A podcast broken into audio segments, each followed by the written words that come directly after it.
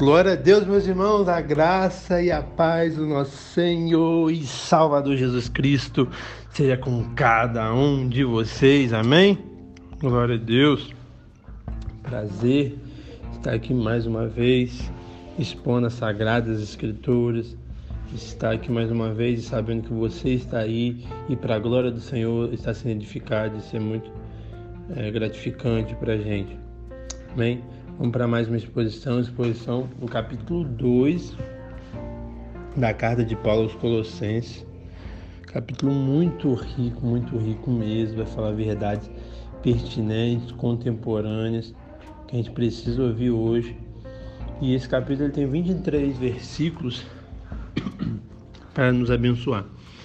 Amém? E minha oração é a de sempre que o Espírito Santo que habita dentro de você, o Espírito da verdade, que o mundo não pode entender, ele pode te convencer do pecado, da justiça e do juízo.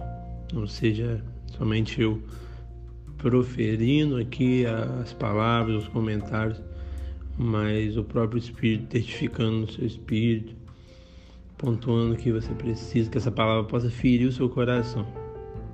Amém? Que a gente possa ir além do conhecimento a gente possa ter sabedoria. Sabedoria nada mais é do que saber usar o nosso conhecimento. O intuito do meu coração, eu já falei aqui algumas vezes, não é você ficar cabeçudo e falando que sabe, julgando as pessoas, e sim você adquirir todo esse conhecimento para abençoar pessoas, para ensinar também pessoas, para botar em prática na sua própria vida e para ser transformado. A palavra é linda, a palavra nos liberta. É, muitas pessoas estão escravizando outras pessoas por não pregar a palavra. Na história da igreja, a igreja escravizou pessoas quando ela escondeu a palavra e, ela, e a reforma protestante libertou pessoas quando colocou a palavra para o povo. Então a palavra é muito importante. Você vai ver que esse texto é muito pertinente para o que a gente tem vivido hoje. Amém? Vamos lá então. Verso 1. Quero que vocês saibam, saibam quando estou lutando por vocês, pelos que estão em Laodiceia e todos os que ainda não me conhecem pessoalmente. Então Paulo era esse homem esforçado, aplicado, que sofria dores de parto. O apóstolo Paulo é um exemplo de líder para mim para você, para a gente ser como ele.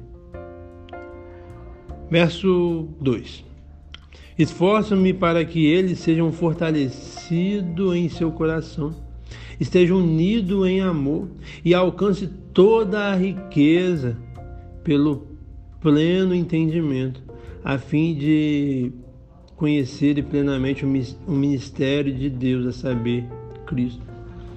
Então, Paulo aqui está como se fazendo uma oração e mostrando também é, o desejo do coração de Paulo, o desejo do, do esforço de Paulo. O esforço de Paulo não deveria ser em vão. O primeiro desejo de Paulo é que eles sejam fortalecidos e posteriormente esse fortalecimento unido em amor. E é isso que o cristianismo faz. Quando a gente é alguém fortalecido, entre aspas, maduro, o amor vai ser o elo das nossas relações. Uma vida transformada desemboca em relacionamentos transformados. Esse é o convite do cristianismo. E aí ele ainda fala é, o que o desejo dele, o, o intuito do esforço dele é que alcance toda a riqueza do pleno entendimento. E é isso. Esse é o meu coração também. Quero que vocês entendam tudo.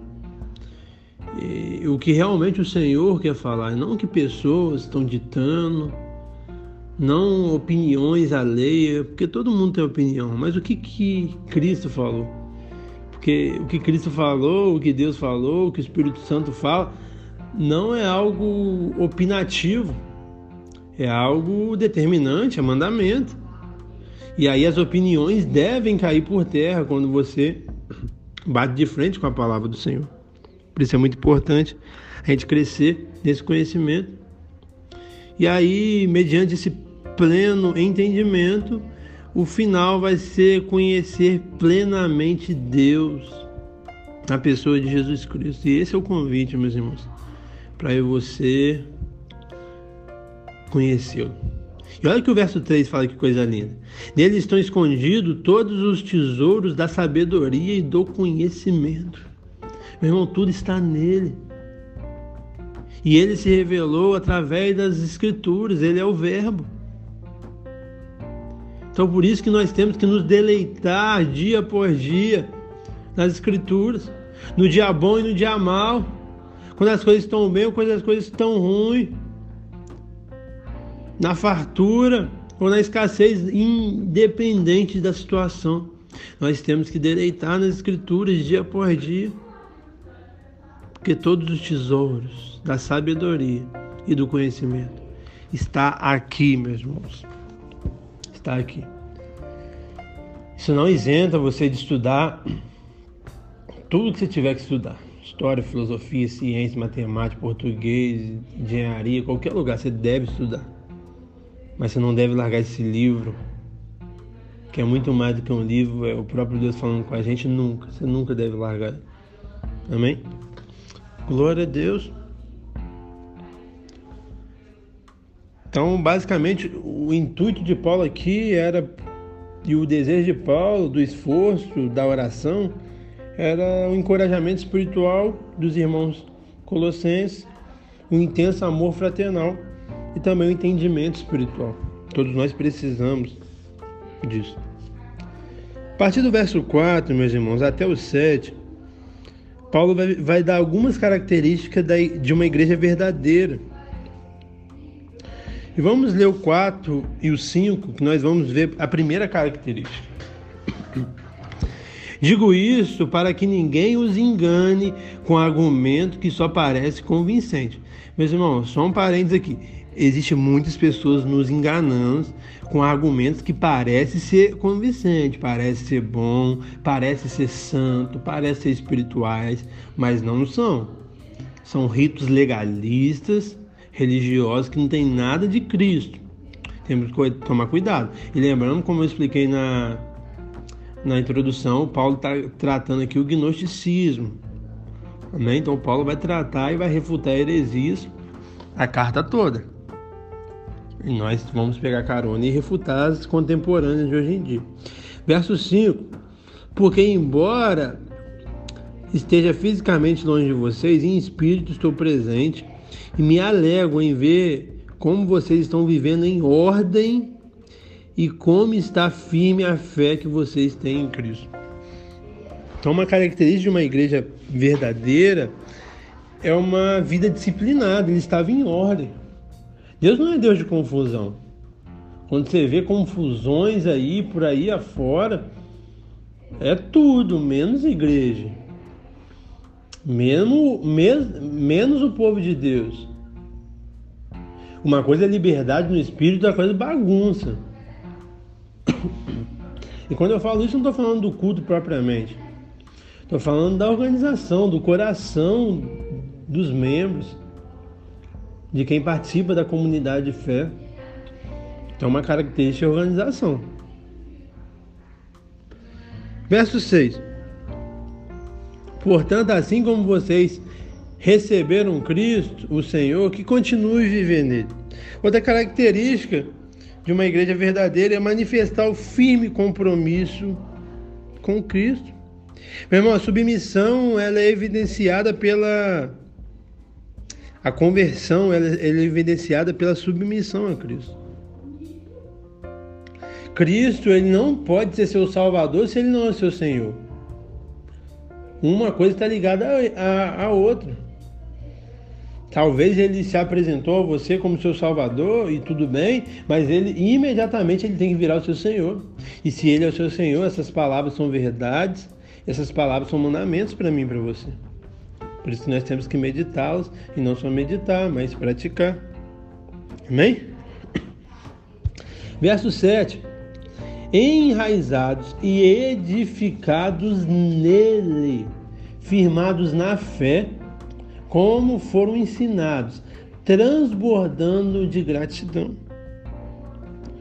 Então, mais uma evidência aqui é uma firmeza inabalável em Cristo, enraizado e edificado nele. Ele é a nossa rocha. Final do Sermão do Monte, no capítulo 7 de Mateus, Jesus vai falar sobre isso. O homem prudente o imprudente. O prudente edificou a casa sobre a rocha, o imprudente sobre a areia. A tempestade veio para a vida de, dos dois, a tempestade vai vir para todo mundo. Mas quem está na rocha fica firme. Não, nós temos que também estar firmado na fé, como nós fomos ensinados, como vocês estão sendo ensinados. Talvez você nunca foi ensinado quanto está sendo agora, mas hoje você não pode reclamar que, tá, que não está sendo, você está? Que esse é o objetivo de, desses áudios, desses episódios.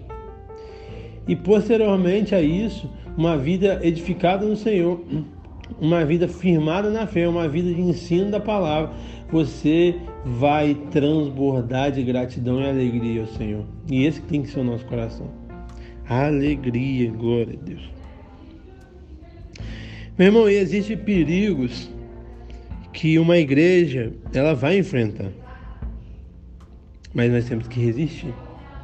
E para resistir a gente tem que conhecer a palavra. Olha o que o verso 8 fala desses perigos.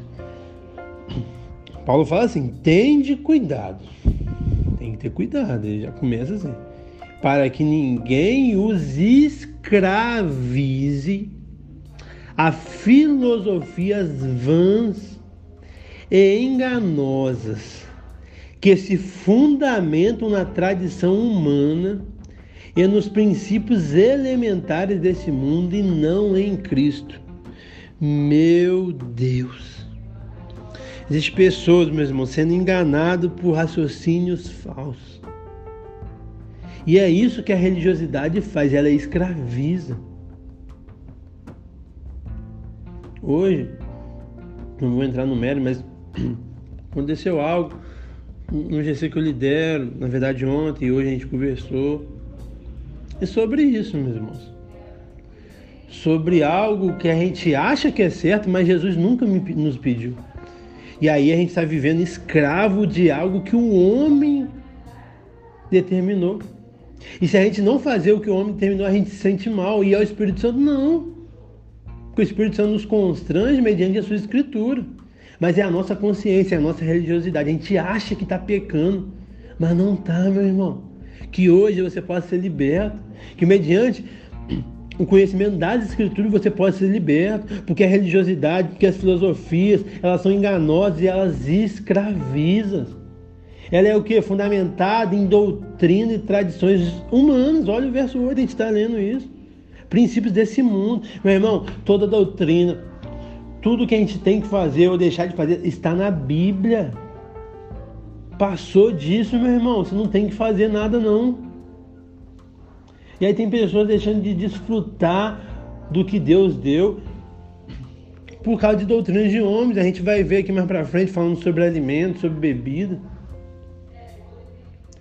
E não só sobre alimento e bebida nos nossos dias, né, mas tantas coisas que Deus nunca nos pediu para a gente abdicar e a gente está abdicando porque homens determinou. E homens determinou porque alguém de outra cultura veio aqui. Meu irmão, a questão das vestimentas longas no nosso país tropical, para mim isso me, me escandaliza de uma tal forma que eu não consigo entender. Nós somos um país tropical, o calor é enorme. Claro que tem lugar um pouco mais, um pouco menos, mas é um país tropical ainda. E aí nós queremos vestir as vestimentas de pessoas da América, dos Estados Unidos. E foram isso que aconteceu quando, quando um dos primeiros missionários veio implantar uma igreja, que eu não vou nem citar o nome. E aí ele veio com a roupa que ele tinha lá. Ele não tinha a tecnologia que nós temos hoje. E como ele veio com essa roupa, ele continuou usando essa roupa. E as pessoas achavam que tem que usar essa roupa para ser santo, sendo que, que santidade não tem a ver com roupa, meus irmãos. Santidade é muito mais profunda do que uma roupa. E aí, a nossa religiosidade acha que se alguém tiver com a bermuda, com a camisa, a pessoa está em pecado, porque santidade é cobrir o corpo. Meu irmão, então os muçulmanos são os mais santos do mundo, porque as mulheres dele usam burca e só aparece o olho. Meu irmão, isso é uma doutrina de homem. Uma coisa é ter ordem, outra coisa é ter decência, uma coisa é isso. Outra coisa é você achar que você tem que cobrir sua canela, seu antebraço para você ser santo. Olha que ensinamento que talvez a gente pode até se intitular de demoníaco, que não é de Deus. De onde a gente tirou isso, que não é da Bíblia? Mas é porque um homem acha, é opinião, João. O problema da opinião é isso. Porque em opiniões geram doutrinas. Pessoas fazem doutrina em cima de opinião e não existe isso. A doutrina é apostólica, é bíblica. Nem os próprios apóstolos deram opinião, meus irmãos. Eles escreveram direcionado pelo Espírito. E essa é a Bíblia, o cano está fechado, não tem nada de acréscimo. E ó como é triste você ver pessoas que estão sendo escravizadas por doutrinas de homens. Mas eu louvo a Deus que, por mais que aconteçam esses incidentes, pelo menos a galera que, que anda com a gente, glória a Deus por isso, eles ouvem.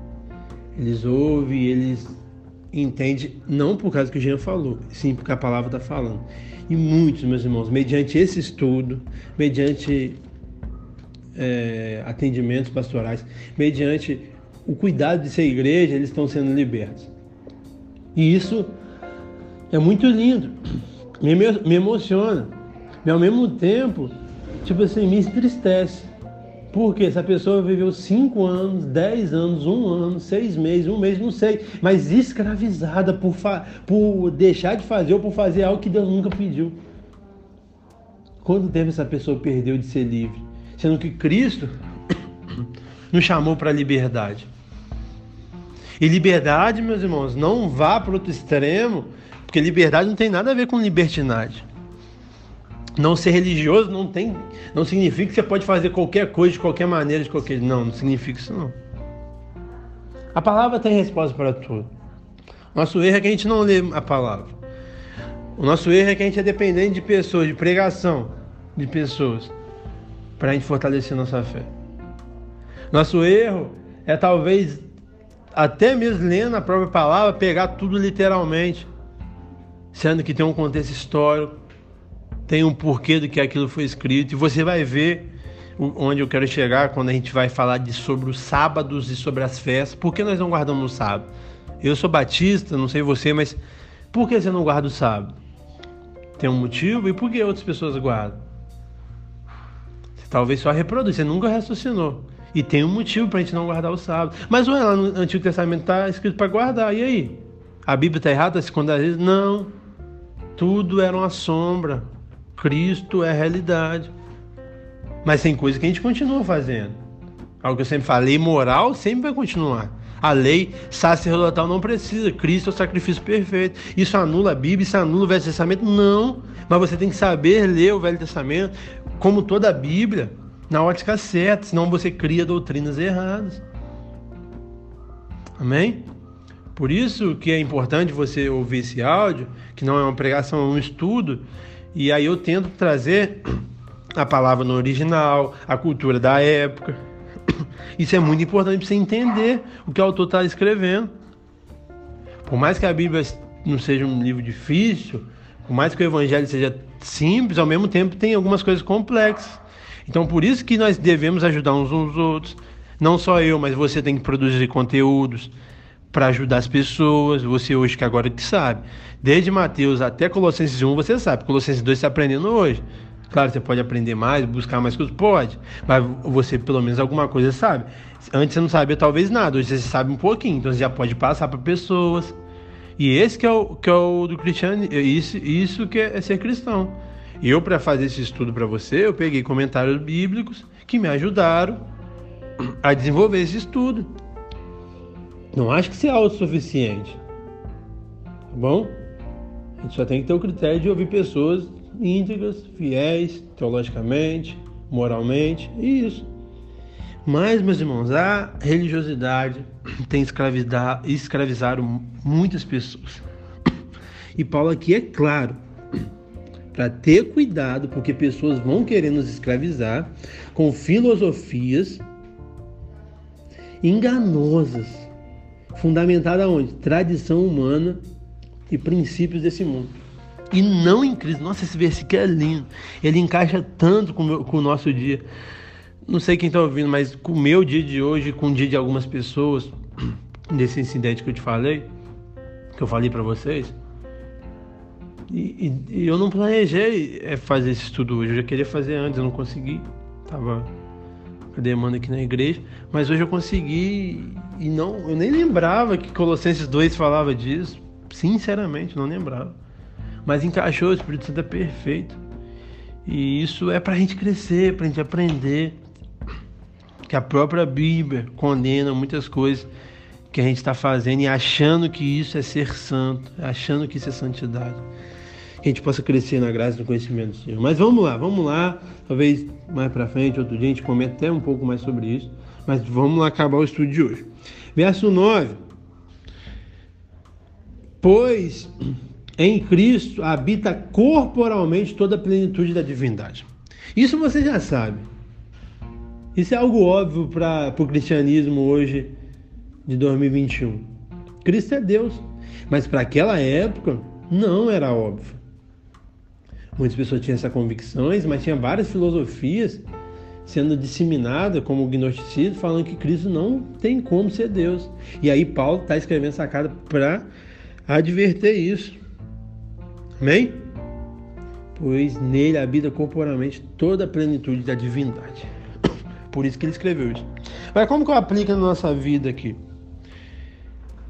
Paulo vai nos dar, no verso 9 que a gente já leu e no 10 que a gente vai ler, as armas para a gente defender, se defender das doutrinas humanas, diabólicas que não vêm de Cristo.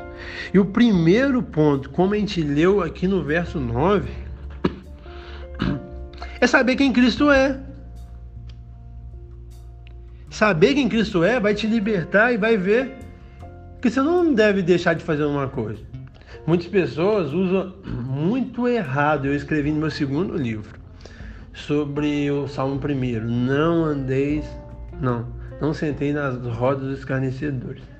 Meu irmão, eu não vou fazer isso agora, vou até deixar essa curiosidade, se quiser adquirir os nossos livros. Não tem nada a ver com o que você pensou. Não tem nada a ver com o que as pessoas estão pregando aí vários anos. Sentar nas, na, nas rodas dos escarnecedores é muito mais profundo do que você imagina. E só para te dar uma dica, não tem nada a ver com quem não está em Cristo. Mas amém, não vou falar mais não. É... Quando você sabe o que é Cristo, você vai entender. Você vai entender que ser santo não é ser separado de pessoas. É separar, se separar de doutrinas que não vêm de Cristo. Porque Cristo foi santo. Alguém acha que Cristo não foi santo? Foi santo. Ele ia na casa de publicanos e pecadores, como Zaqueu, conversava com prostitutas, conversava com mulheres que propriamente não era prostituta, mas era uma mulher que tinha vários maridos, mulher samaritana. Então você vê que santidade não tem nada a ver você se isolar no seu quarto, na sua igreja, na sua casa e achar que é santo por causa disso. Não. Santidade é você em lugares hostis levar a luz. Meu irmão, iluminar o que está iluminado é fácil. A gente é chamado para iluminar onde está escuro. Uma lanterna do seu celular, se quiser, você liga agora. Se tiver tudo ligado aí na sua casa, se você tiver com ela ligada, ela não vai fazer diferença nenhuma. Mas a partir do momento que está tudo escuro, você liga a sua pequena lanterna, ela já começa a clarear alguma coisa. E esse que é o chamado cristianismo para mim, para você que somos luz desse mundo. Iluminar onde está escuro. E se você não vai onde está escuro, porque você acha que isso vai te tornar impuro? Não, meu irmão. Jesus, seja como Jesus. Se você for como Jesus, está bom. Olha tudo que Jesus fez e replica. E hoje pessoas são ridicularizadas. Nós temos muito preconceito, mas naquela época era muito pior, meu irmão. Não era só com prostitutas, igual nós temos hoje, com homossexuais, igual nós temos hoje. Naquela época, mulher era um objeto, crianças eram objeto, pastores de ovelha eram objeto. E aí você vê que Cristo abraçou eles todos. Cegos eram um objeto que só esperava ser morto se não matasse. E Jesus vai lá e cura. Leprosos era a pior pessoa do mundo e Jesus vai lá e cura. Meu irmão, a gente tem que entender o que é cristianismo, o que é a Bíblia, para a gente sair dessa religiosidade e achar que ser santo é ficar só com o pessoal da igreja. Sendo que o mundo precisa da luz que há em nós. Meu irmão, a graça do Senhor ela vai ser sempre maior do que o pecado. Onde abundou o pecado, superabundou a graça. Mas se você não entender o que é Cristo, você vai ser preso a essas filosofias de homens, tradições humanas. Mas se você entende quem é Cristo e alguém fala alguma coisa a respeito disso, ó, você não pode mais a partir de hoje visitar sua mãe porque ela é do candomblé. Você vai ver que isso não é de Deus, que isso não é verdade. Você tem que visitar ela sim, porque ela é sua mãe. E o, e o honrar pai e mãe não é honrar pai e mãe se ele for cristão, da Batista da Lagoinha e for pastora e pastor. Não tem nada a ver isso. A Bíblia não está escrito. Você tem que honrar seu pai e sua mãe. Ele pode ser a pior pessoa moralmente, espiritualmente, não sei. Mas você tem que honrar do mesmo jeito, para começar. E se tem uma pessoa que precisa de luz, é sua mãe que está nas trevas.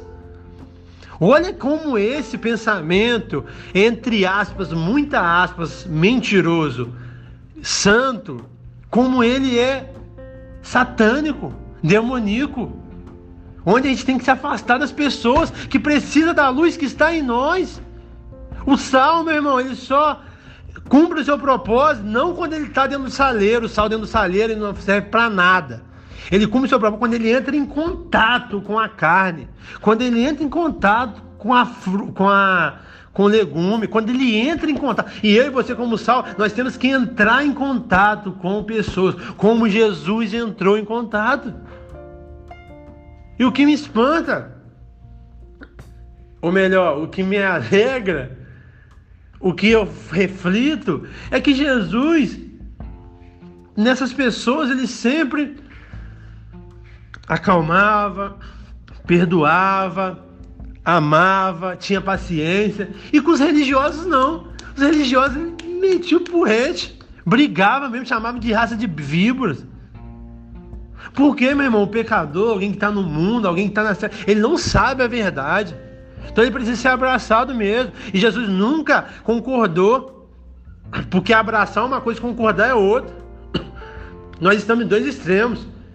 Ou a gente abraça e concorda, ou a gente não concorda e não abraça e chuta a pessoa. Não. E aí, e aí a pessoa, Jesus abraçava porque a pessoa não sabia a verdade. E porque Jesus confrontava tantos religiosos? Porque ele sabia a verdade mesmo assim transformava a verdade em doutrinas escravizadoras. Meu irmão, para você ser liberto de toda doutrina que não vem do Senhor, conheça Cristo quem ele é. E você vai entender se isso pode ou não pode, se isso deve ou não deve.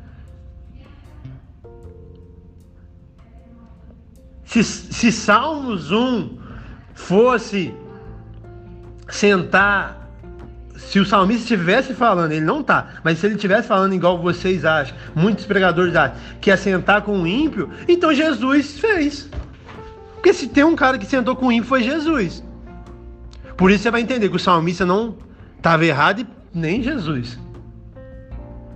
Porque não está falando sobre ímpio ali na roda dos escarnecedores. Tá bom? É, meus irmãos, vamos conhecer a Cristo. Vamos conhecer a Cristo. O convite é esse. A gente conhecer a Cristo, a gente vai parar de ser escravo de homens. A gente vai parar de ser escravo de homens. Esse é o convite. Porque é muito triste, meu irmão. Você vê alguém que é escravo. Alguém que está deixando de desfrutar o que Cristo preparou para ela. Ah, por causa de uma opinião de alguém que ou é, é um coitado que não entendeu a Bíblia, e eu, eu acredito que nem todo mundo que faz doutrinas são maldosos. Eu, eu, não, eu não acredito que todo mundo é maldoso, tá, meus irmãos? Tenha compaixão de até pessoas que te induziram à escravidão e hoje você sendo liberto, tenha compaixão com ela e tenta ensinar, ajudar ela. Mas tem pessoas que realmente são maldosas, porque isso vai prender a pessoa num lugar, isso vai levar a pessoa a ser extorquida financeiramente, isso vai levar um poder esse poder aí que, que pastores têm, em vários lugares, mas principalmente no, no, nos interiores do país, isso foi criado por eles próprios, os pastores próprios, para dar poder para eles. E aí dá poder monetário, status, achando que, que o pastor é Deus. Né? E aí a gente saiu do catolicismo, uma das, uma das coisas por causa do papado, e aí hoje a gente tem pastor igual o Papa. E aí? Tá certo? Não. Mas eles mesmos criam isso e mantêm isso e a gente faz manutenção. Por quê? A gente não lê a Bíblia, a gente não olha como Cristo. Se Cristo, meu irmão, ele foi servo, se Cristo lavou o pé, meu irmão, hoje lavar o pé serve, é, é, significa que você é um servo. Mas naquela época, muito mais pelo contexto histórico. Então, se eu, como líder, eu não me submeto a isso, e se eu quero ser adorado, alguma coisa está errada. Se eu acho que a minha oração é melhor que a sua, meu Deus, eu não estou lendo a Bíblia. Então aí, nessas pequenas, entre aspas, coisas, nós vamos ver que tem muita coisa errada, tem muito senhor de escravo escravizando escravo, que talvez somos nós. Que Deus tenha misericórdia da gente. E você não está aqui à toa, você não está ouvindo esse áudio à toa. Que você possa ser liberto, meu irmão e minha irmã. Por favor. Espírito Santo possa te convencer. Então a primeira coisa é saber quem Cristo é. E a segunda coisa, vamos ler o verso 10. Porque. Por que não? E por estarem nele, que é o cabeça de todo poder e autoridade, vocês recebem a plenitude. Então a primeira coisa para você não cair nessas falsas doutrinas é saber quem Cristo é, e a segunda coisa é saber o que temos em Cristo. Nós somos aperfeiçoados, meus irmãos, não porque aquilo que a gente deixa de fazer, porque que a gente faz, pela roupa que a gente veste, pela música que a gente ouve, por causa disso, daquilo, de... a gente não é aperfeiçoado por causa disso. A gente é aperfeiçoado em Cristo, mediante a comunhão com Ele, mediante a oração, mediante a palavra. Não porque a gente deixa de fazer alguma coisa, não porque minha canela aparece ou não aparece, meu Deus. Nós temos que crescer na graça no conhecimento das Escrituras para não mais ser escravizado por doutrinas de homens. Verso 11: Nele também vocês foram circuncidados, não com uma circuncisão feita por mãos humanas, mas com uma circuncisão feita por Cristo, que é despojado o corpo da carne. Então, o que Cristo fez por mim, por você, do verso 11 ao verso 15, nós vamos ver cinco coisas que Cristo fez. E a primeira que a gente acabou de ler é uma transformação interior no lugar da exterior. Os falsos mestres da época de Paulo, eles diziam que a fé em Cristo não era suficiente para a nossa salvação. Era necessária a circuncisão. Circuncisão, você sabe, cortava a pele ali do, do órgão genital masculino, que era o sinal de aliança com Deus, que Deus fez com Abraão. Mas hoje nós não precisamos fazer, porque a salvação é mediante a Cristo. Amém? E aí, como antigamente, hoje os homens acham que, que, que transformado, santidade, é algo externo. E aí eu volto de novo, roupa, isso, aquilo, que só Jesus na causa, não é algo interno. A transformação que Cristo nos faz é interna. Então a nossa circuncisão é interna, como Paulo fala, não externa. Verso 12. Isso aconteceu quando vocês foram sepultados com ele no batismo, e com ele foram ressuscitados mediante a fé no poder de Deus, que o ressuscitou entre os mortos. Verso 13, vamos ler o, o verso A. Quando vocês estavam mortos em pecados e na incircuncisão da sua carne, Deus os vivificou. Amém? Então, outra, outra coisa que, que, que Cristo nos proporcionou é a vida radicalmente nova. A gente estava morto, hoje nós temos vida. E o verso 13 ainda vai falar no final: Ele nos perdoou de todas as transgressões. Perdão definitivo dos seus pecados. Meu irmão, por isso que a salvação é pela graça. A salvação não é pelo aquilo que você faz. Claro que na salvação você vai ser transformado e vai pecar cada vez menos, mas não vai zerar. Sinto lhe informar que nessa vida você não vai passar um dia sem pecar. Bom? Porque até os nossos pensamentos são pecados. Se a gente pensar pecaminoso. Estava até conversando com uma vez sobre isso hoje. É pecado. Jesus falou isso bem claro no Sermão do Monte. Antes era só se você cometesse adultério. Hoje, se você pensar. Antes era só se você matasse. Hoje, você pensar em matar.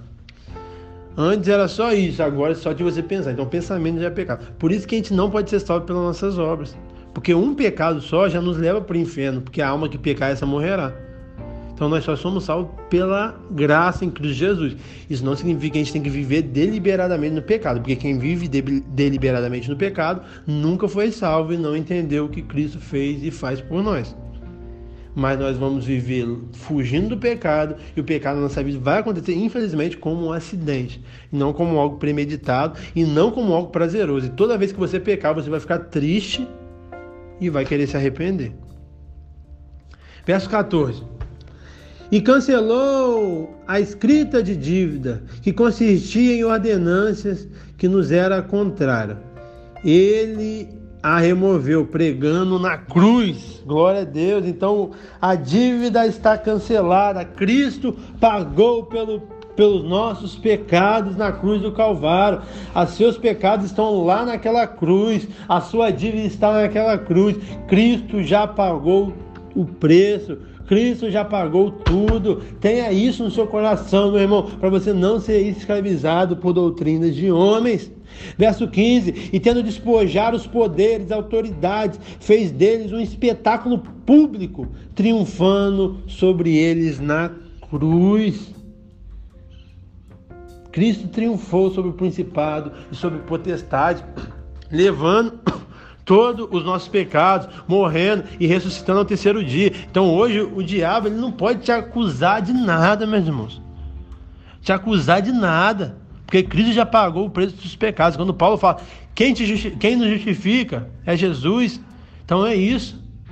O diabo não tem nada a ver com sua vida. Ele é um ser derrotado que quer nos enganar. Mas se você não entender que Cristo já fez isso, você vai ceder pelas acusações do diabo. Não deve versos 16 e 17. Aqui vai falar sobre a ameaça do legalismo. Legalismo é, é as pessoas fazer algo para ser salvo, é a religiosidade de hoje em dia. Amém? Os falsos mestres daquela época, como os falsos mestres de hoje, eles queriam transformar o cristianismo numa questão de regras, prescrições sobre comida, sobre bebidas. O cristianismo não é sobre isso. Verso 16. Portanto, observe, preste atenção, por favor. Portanto, não permitam que ninguém os julguem pelo que vocês comem ou bebem com relação a alguma festividade ou celebração de luas novas ou dos dias de sábado cinco coisas que os religiosos da época de, de Paulo estava cobrando dos cristãos viver. E Paulo falou: oh, tá errado, precisa fazer isso. Nada, nada, nada que estão falando de comida e bebida, não precisa fazer. Nada de uma festa do Velho Testamento você tem que fazer, nada de celebração de lua você tem que fazer, e nem precisa guardar o sábado. E ponto. E aí no verso 17 ele vai explicar o porquê. Mas naquela época, eles estavam se ocupando nessas doutrinas de não sobre comida e bebida. Ah, essa comida é sagrada, essa comida. Você viu que, que, que Pedro, um judeu, e aí, por que Jesus proibiu, por que Deus proibiu de comer carne de porco, de comer isso e aquilo? Lá no Velho Testamento tem uma explicação, e a explicação é higiênica. Deus se preocupa até com a nossa higiene.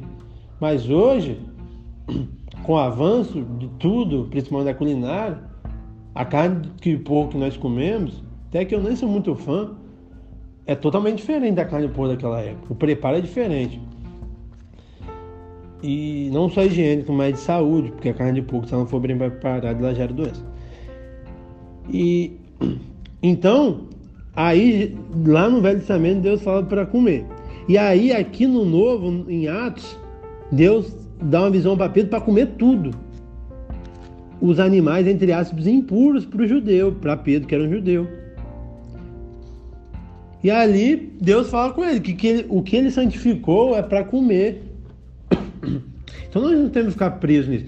Hoje eu acho que por alimento a gente não é preso, acho que a gente é livre até demais, porque a gente acha bonito ser glutão. E glutanaria é um pecado. A libertinagem aqui. Isso ninguém fala. Ninguém fala de glutanaria, mas fala de embriaguez, né? É a hipocrisia nossa de cada dia. Bebida a gente fala muito. Nossa, você colocar uma gota de álcool na sua boca, você vai direto para o inferno. Que não tem nada a ver. Pecado é se embriagar. Você consegue beber, se embriagar? Beba. Eu não quero. Não por ser religioso. É simples que eu não quero. Entendeu? Eu consigo viver sem. Para que eu vou viver? Eu queria cortar açúcar da minha vida. Estou lutando para cortar. Se eu conseguir cortar o álcool que eu vim do mundo, eu fui liberto desse vício. Porque ser viciado é uma coisa e consumir socialmente é outra. Eu fui liberto para que eu vou voltar? Não preciso disso. Mas eu não julgo, não condeno quem consegue beber socialmente. E eu não estou falando nem que eu não consigo, eu nem, nunca tentei nem vou tentar. Eu não acho que não convém pro Jean. Eu não posso criar doutrina em cima disso. Nós temos que ser maduros para entender, meus irmãos. Por mais que talvez você tenha essa dificuldade enorme com o álcool, se você tomar uma gota na Santa Ceia, naquele cálizinho você já fica doido, talvez seu irmão ele consegue tomar. Então não julga ele, cara. A gente parece criança eh, em alguns aspectos. Eu amo e aconselho todo mundo a orar de manhã, porque eu acho muito melhor. Mas eu não posso criar doutrina por causa disso, porque Jesus nunca falou que tem que orar de manhã. E tem pessoas que vão orar melhor, porque são mais noturnas de noite, e eu sou mais de um, eu oro de manhã. E aí eu conheço pessoas que criaram doutrina que a gente tem que orar de manhã. Olha que coisa maluca. A nossa opinião sair de um campo de entrar para algo sagrado, sendo que não é. Você não tem problema, meu irmão, de você dar sua opinião. Só tem que ter tomar cuidado. Isso é igual eu estou falando agora. Ó, eu gosto de orar de manhã, mas não é obrigado. Eu vejo vários benefícios, mas se você orar de noite, você não está pecando. Eu não bebo, não acho maneiro, principalmente para o Jean beber, mesmo ser socialmente. Tá bom? Eu não aconselho também ninguém beber por causa do nosso país, da cultura que nós temos, todo mundo tem um alcoólatra na família, e o alcoolismo traz, uma, traz uma série de fatores, tal, tal, tal, tal, tal. Mas, entretanto, todavia, se você quiser, eu não posso te condenar por causa disso. Esse é o meu conselho, essa é a minha opinião. E eu não vou, vou achar você mais ou menos santo por causa disso. Eu não vou te condenar por causa disso, porque a Bíblia não te condena. Como que eu vou te condenar? E é isso, é só ter maturidade, meu irmão, de dar sua opinião é uma coisa e a Bíblia é outra. E sempre que você dá sua opinião, como não é mandamento, fala com amor. Porque o mandamento, nem os mandamentos são penosos, como Jesus fala. Mas a gente quer dar nossa opinião como mandamento. E ofender pessoas que pensam diferente da gente. Meu irmão, na palavra não tem onde correr. Todo mundo tem que pensar igual. É palavra, é Jesus. Mas opiniões não. Amém? Então comida a gente não tem problema, bebida a gente tem, mas a gente venceu agora. Festividade, nós não temos, mas naquela época tinha, eles eh, queriam obrigar os cristãos a, a comemorar todas as festas dos judeus. Celebração de luas novas também e dia de sábado. Queria, tinha que guardar o dia de sábado. Hoje nós não guardamos, porque nós entendemos que Jesus é o nosso descanso. Tudo, e inclusive o sábado no Antigo Testamento apontava para Jesus. Meu irmão, lê o Antigo Testamento com, a, com óculos de Jesus sabendo que tudo aquilo ali está apontando para Jesus. Jesus é o cumprimento de tudo. Tudo aquilo ali é sombra e Cristo é a realidade. Vamos ler o 17 para não ficar só nas minhas palavras? Essas coisas são sombra do que haveria de vir. A realidade, porém, se encontra em Cristo. Então, tudo no Velho Testamento era sombra. Cristo é a realidade. Cristo é a chave hermenêutica para a gente entender, se não tudo, muita coisa do Velho Testamento. E não significa que a gente não tem, que rasgar, que a gente não deve ler, não. Porque talvez muitas coisas já se cumpriu em Cristo, a gente não vai cumprir literalmente, mas os princípios a gente vai cumprir. Igual eu te falei da carne de porco proibida no Velho Testamento.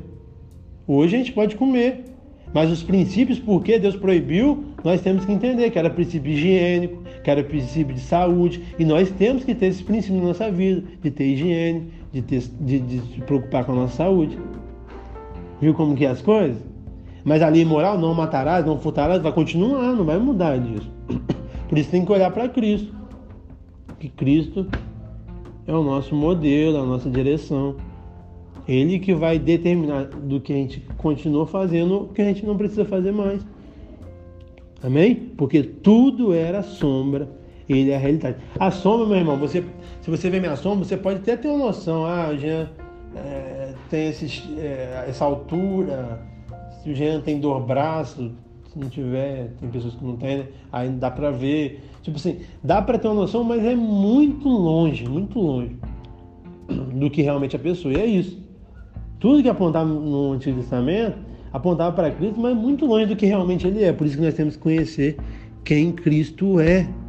Amém? Por isso que nós não guardamos sábado, que o nosso descanso não está num dia, nós estamos, nosso descanso está numa pessoa, que é Cristo Jesus. Amém? Tem muitas pessoas que guardam o sábado, mas não descansam. Porque param de fazer várias coisas, mas continuam ansiosas, não lançam ansiedade no Senhor. E lançando ansiedade no Senhor, mediante súplica, ação de graça, a paz que excede o entendimento, o verdadeiro descanso virá sobre a gente. Então, descansar não significa você botar as pernas para o alto, e eu não estou falando para você não fazer isso, porque ativismo também é pecado, tá bom? Você achar que é autossuficiente. Principalmente no ministério, a gente tem que entender isso, que a gente não vai conseguir abraçar o mundo e que a gente tem que uma hora desligar nosso celular, uma hora a gente tem que passear com a nossa família, mas descansar não é isso em si, talvez isso faz parte do descanso, mas descansar é confiar no Senhor. É na segunda-feira braba, que ninguém gosta, você está prestes a ser mandado embora, está acontecendo muita coisa difícil, você confia no Senhor, então você está descansado. Não significa que para você estar tá descansado, tem que ficar dormindo o dia inteiro. Amém? Glória a Deus, meus irmãos. Essa, essa exposição, toda exposição, eu, eu, eu sou repetitivo, né? Toda é linda, maravilhosa. A Bíblia é perfeita. Eu te amo, Bíblia. Verso 18 e 19 vai falar da ameaça do sincretismo religioso. O que, que é um sincretismo religioso, meus irmãos? É a filosofia, é o pensamento, vamos botar assim, que misturava tudo Ó, eles misturavam lá filosofia grega, judeus legalistas e cristianismo, tudo no mesmo lugar. Isso procedia de visões dele, não propriamente da Bíblia, porque a Bíblia nunca fala sobre isso. E hoje é, é o que a gente muitas vezes a gente faz, meus irmãos. Normalmente, quem está me ouvindo é protestante. Se você é católico, seja bem-vindo. Eu amo sua vida, não tenho nada contra você, tá bom? Mas normalmente quem está ouvindo é protestante e veio normalmente do catolicismo.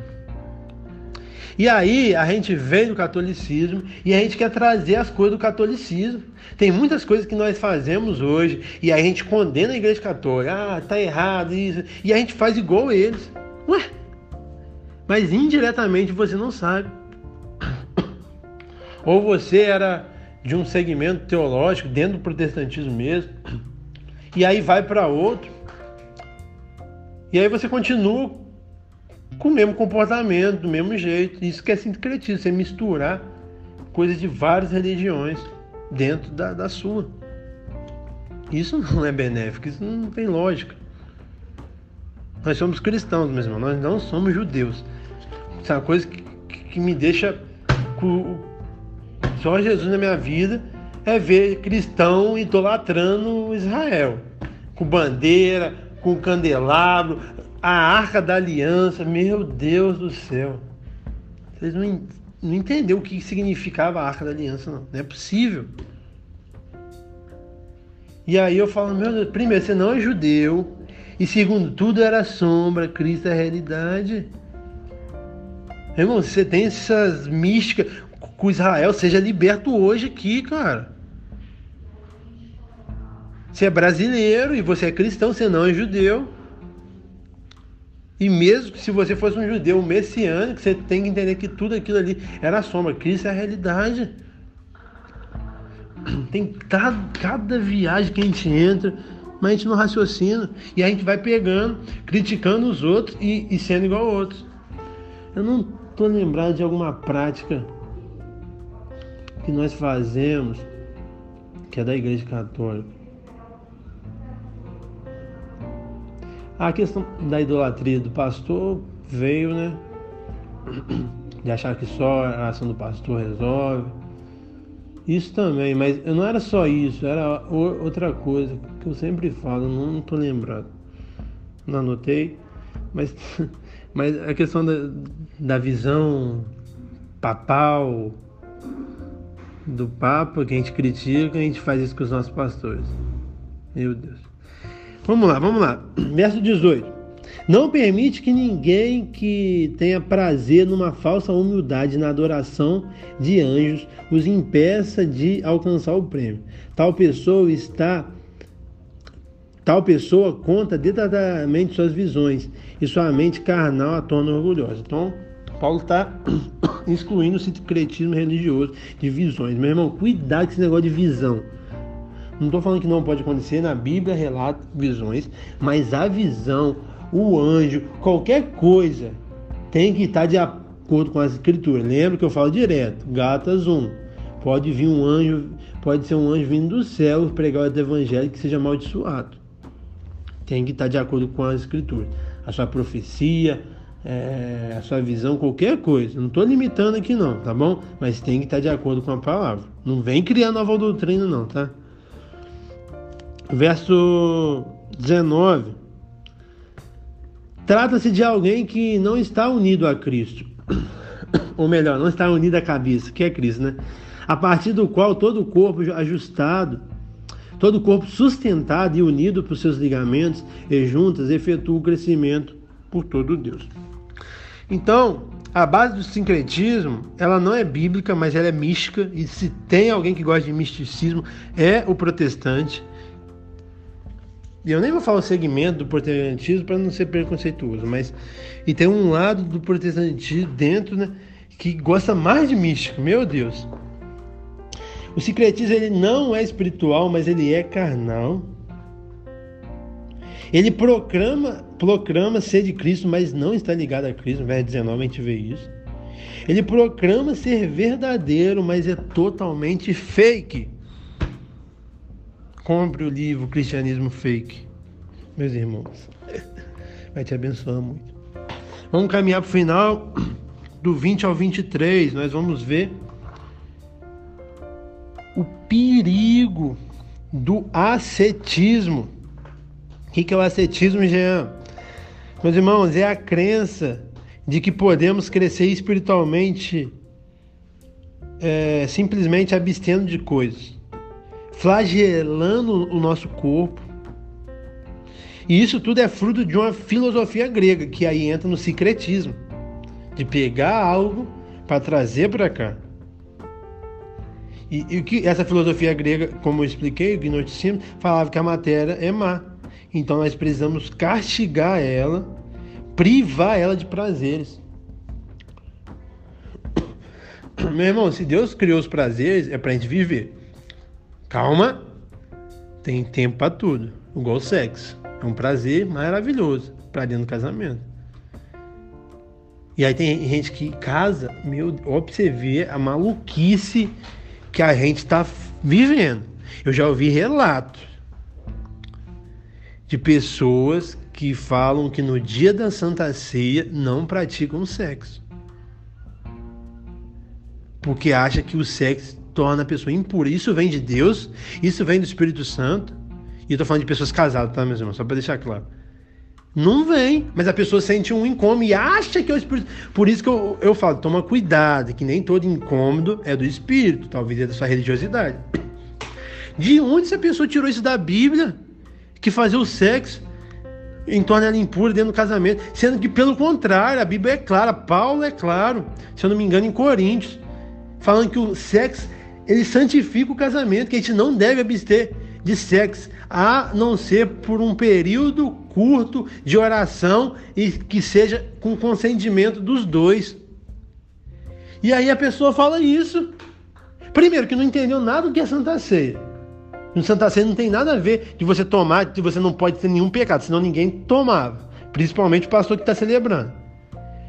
Outro achar que sexo é pecado dentro do casamento. Não, sexo purifica, santifica. Olha como nossos pensamentos, mesmo, estão tá, tudo bagunçado. Por causa de quê? De sincretismo, de legalismo, de religiosidade, de preceito de homens. Como nós precisamos ser libertos, meus irmãos. E como você vai ver que a liberdade ela é maravilhosa. E mais uma vez, liberdade não é libertinagem. Que libertinagem é você fazer tudo de qualquer maneira, de qualquer forma. E também isso não tem a parada da escritura. A liberdade de Cristo se Cristo vos libertar, verdadeiramente serei livre. João 8,32, conhecereis a verdade, a verdade vos libertará. O chamado cristianismo é para um lugar de liberdade. E você entende, algo que eu escrevi, eu meio que abandonei meu, terceiro livro, mas eu tenho que voltar. Muita coisa, eu tenho que voltar. Mas eu escrevi num trecho lá, que está escrito, sobre liberdade. Liberdade não significa você fazer tudo não, tá, meus irmãos? Liberdade significa você poder fazer tudo e você falar não. Porque alguém que está no mundo e fala, ah, eu posso fazer tudo, eu posso ir ali, eu posso fazer isso, consumir isso, pegar isso. E se, se, ele se diz livre, mas se você falar, oh, para de fazer isso hoje, ele não conseguir, então ele não é livre. Mas nós podemos fazer, mas nós não escolhemos fazer, porque talvez seja um pecado. Então isso que é ser livre. Ser livre não é fazer tudo. O que quer, o que essa carne quer, o que seu desejo quer não ser livre, é ter a possibilidade de fazer tudo e mesmo assim falar não para a carne, mesmo assim falar não para o ego. E o chamado cristianismo se tornar livre, porque, como a gente leu lá no verso 8, as doutrinas, as pessoas, as filosofias, as religiões quer nos acorrentar. E que tristeza no meu coração, meu irmão, ver tantas pessoas acorrentadas, aprisionadas. Que Deus tenha misericórdia. Isso é muito triste, muito triste mesmo achar que se eu flagelar meu corpo vai agradar a Deus. Tem tantas pessoas caminhando descalço, pagando promessa. Deus nunca pediu isso, gente. Tem tantas pessoas deixando de fazer algo achando que está agradando a Deus. Tem tantas pessoas tampando a canela achando que, que isso agrada a Deus. Meu irmão, Deus não está preocupado com essa canela, não, meu irmão. Entenda a roupa que você veste. É para o seu irmão e não para Deus. Deus, ele criou todas as partes do seu órgão, principalmente a, os seus órgãos genitais, tá bom? Ele próprio criou. E lá no Éden, ele se relacionava com Deus nu. Tá bom? Então Deus não tem problema com a nossa nudez. Quem tem problema é o próximo. E realmente, a gente não tem que andar pelado perto dos outros.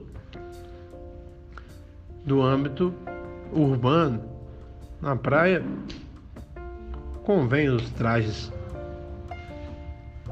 trajes, como que fala? Praianos. porque é um lugar propício para isso. Não vejo isso como errado, nem escandalizador, porque todo mundo está ali fazendo isso. E você vai ser só mais um, você não vai escandalizar ninguém. Você, como cristão, tem que vigiar os seus olhos. E isso aí é com a pessoa que está de saia, com a pessoa que está de, de, de, calça na igreja. Se você não vigiar, você vai querer cobiçar os glútens, os seios das mulheres. Não é porque tá perto da praia que você vai, que você só faz isso lá. Não. Tem dificuldade, é porque você faz em outro lugar também. Mas eu não quero entrar nesse mérito não. Mas esse é um pensamento demoníaco que tem escravizado muitas pessoas. Infelizmente, não caia nessa, meu irmão. Se você estava nessa, seja liberto hoje, no nome de Jesus.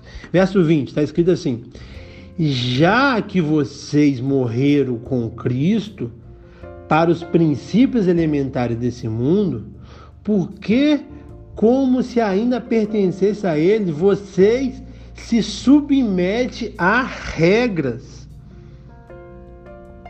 Meu irmão, a religião do não, não pode isso, não pode aquilo, não, não, não. Ela não agrada a Deus. Isso não é de Deus. Isso não tem a parada nas Escrituras. E Paulo vai condenar isso agora, no 21, no 22, no 23. Introduzindo aqui no 20. A gente acha que a gente está agradando a Deus por não fazer algo que Ele não pediu. Tem coisas que Ele vai pedir para a gente não fazer. Não adultere, não roube, não mate. Ele vai pedir. É isso. Esse não é pertinente. Esse não a gente tem que fazer. Mas tem coisas que Deus nunca pediu, meu irmão. Quem pediu foi seu pastor que não leu a Bíblia e você está fazendo e está sendo escravizado por isso. Isso que é o mais triste. Verso 21. Aí ele falou no 20, no 20 não se submete à regra. No 21, qual regra são essas? Não manuseei, não prove, não toque. Você lembra de alguma coisa que te falaram? Ó, oh, não toque nisso. Não prove isso. Não manuseie aquilo. Meu irmão, asceticismo quem te introduziu ali, eu falando com você o que é, ele está preocupado apenas com a aparência e não com a essência das coisas. Isso que talvez nós estamos vivendo, dentro até do cristianismo, é uma religião de aparência. E aceitas, meus irmãos, que estão preocupadas com a aparência. A fé cristã, pelo contrário, está preocupada com a essência. E a sua essência, ela vai te direcionar para a aparência correta mediante Cristo, não mediante o que pessoas falam. E aí você vai se vestir com ordem e decência. Mas você não vai precisar vestir burca por causa disso. Se tiver calor, você vai botar um bermuda e uma camiseta, não tem problema. É isso que Deus quer. E tem pessoas não, que acham que santidade é se cobrir com tudo, uma máscara em, em, em exterior e dentro cheio de pensamento maligno, pecaminoso, querendo matar os outros, não pode falar nada que a pessoa quer retrucar. Ué, que santidade é essa? É triste. Verso 22. Todas essas coisas estão destinadas a aparecer pelo uso, pois se baseiam em mandamentos e ensino humanos. Isso é coisa de ensinamento humano, meu irmão. Nós não temos que submeter a isso. Ele, ele, ele proíbe tudo isso em nome de Deus. O que Deus não está proibindo. Todos esses mandamentos não estão baseados na palavra de Deus, meus irmãos, mas em preceitos e doutrinas de homens, de uso e costumes. O uso e costume hoje em dia, ele está acima das escrituras, isso é errado. O que norteia o ser igreja, o que norteia o ser pastor, o que, o que norteia o uso e o costume é a Bíblia, não ao contrário. Ah, não, gente, você não pode falar não, porque cada um tem sua doutrina. Não, meu irmão, se não tiver a parada das escrituras, está errado. Porque se a Bíblia condena, a gente vai continuar praticando? A doutrina tem que vir da palavra e não de experiência humana, não. Ah, não. Esse, esse negócio de, de talvez respeitar demais, é que deixa a pessoa escravizada. E a gente esquece que a gente é protestante, meu irmão. Se você é católico, tudo bem você pensar assim. Mas se você é protestante, a gente saiu de um lugar porque a gente protestou. E aí hoje a gente vai ficar num lugar sem protestar. Tá errado e a gente deixa do mesmo jeito. Você é protestante. É uma hipocrisia você falar que é protestante e não protestar por nada. Tudo você acha que está certo. Ah, não, se o pastor falou, então é Deus. Não, meu irmão. A Bíblia. A Bíblia que manda na gente como líder.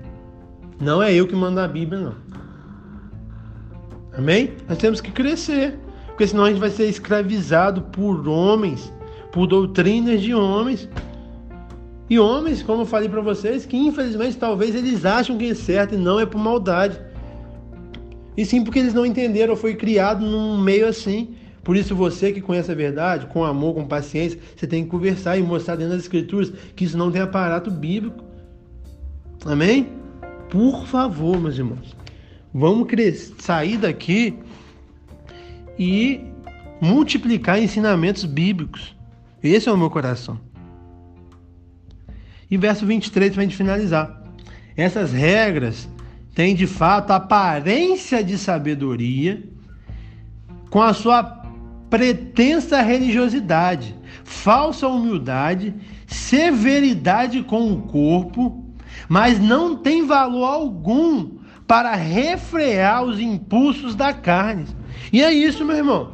Porque você vê pessoas que têm a canela tampada, que tem o antebraço tampado, que talvez só aparece o olho, cometendo os pecados, como adultério, como sexo fora do casamento, como mentira, como roubo, como ira, como vários outros.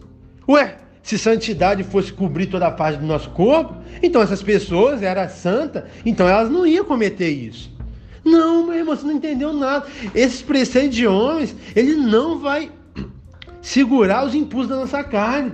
O que vai segurar é conhecer o Senhor, é conhecer a sua palavra, é entender que no Espírito Santo você tem frutos disponíveis para frutificar, que está lá em Gálatas 5, 22. E aí, de vez você se aperfeiçoar na comunhão com os irmãos, no relacionamento, não, você acha que é você deixar de fazer alguma coisa. E aí você continua pecador, porque todos nós somos, mas você talvez se torna pior. Amém? E isso engana pessoas. Porque tem aparente sabedoria. Nossa, gente, se eu cobrir minha canela, eu vou ser santo. Nossa, é verdade, né? Essa canela é muito pecadora, essa canela. Então tem aparência de sabedoria, de humildade. Mas não tem nenhum valor. Zero por cento de virtude diante de Deus. É um sacrifício inútil. Na verdade, é um culto de si mesmo. Você está se adorando. Quando você pratica algo com o seu corpo, ou quando você deixa de fazer algo que Deus fez para você é, frutificar, você está se cultuando. está falando, ó oh, Senhor, essa palavra e você está errado. Eu que sei. Eu que sei o que eu tenho que fazer. Meu irmão, é a Bíblia que nos orienta. Pare de cultuar a si mesmo. Pare de fazer sacrifícios inúteis. Pare de achar que que o, que o Senhor está preocupado com a sua aparência e não com a sua essência. Por gentileza. Que essa exposição ela possa transformar a sua vida e você nunca mais possa ser o mesmo, no nome de Jesus. Quem está ouvindo no WhatsApp, quem está ouvindo no Spotify, compartilhe para mais pessoas serem abençoadas e para mais pessoas ser libertas das escravidão, escravidão, escravidão dos homens que têm feito. Tá bom? Amo vocês. Essa palavra possa ter ferido vocês e vocês nunca mais possam ser a mesma pessoa. Amém? Não desiste de mim, que eu falo talvez algo que você não quer ouvir, mas que você precisa. Muitas pessoas precisam, meus irmãos. Talvez não você, mas alguém do seu lado precisa ouvir. Reproduza. Não só compartilha esse áudio, reproduza com a sua vida talvez na sua linguagem, que, que talvez vai falar melhor do que a linguagem que eu uso. Tá? Tamo junto.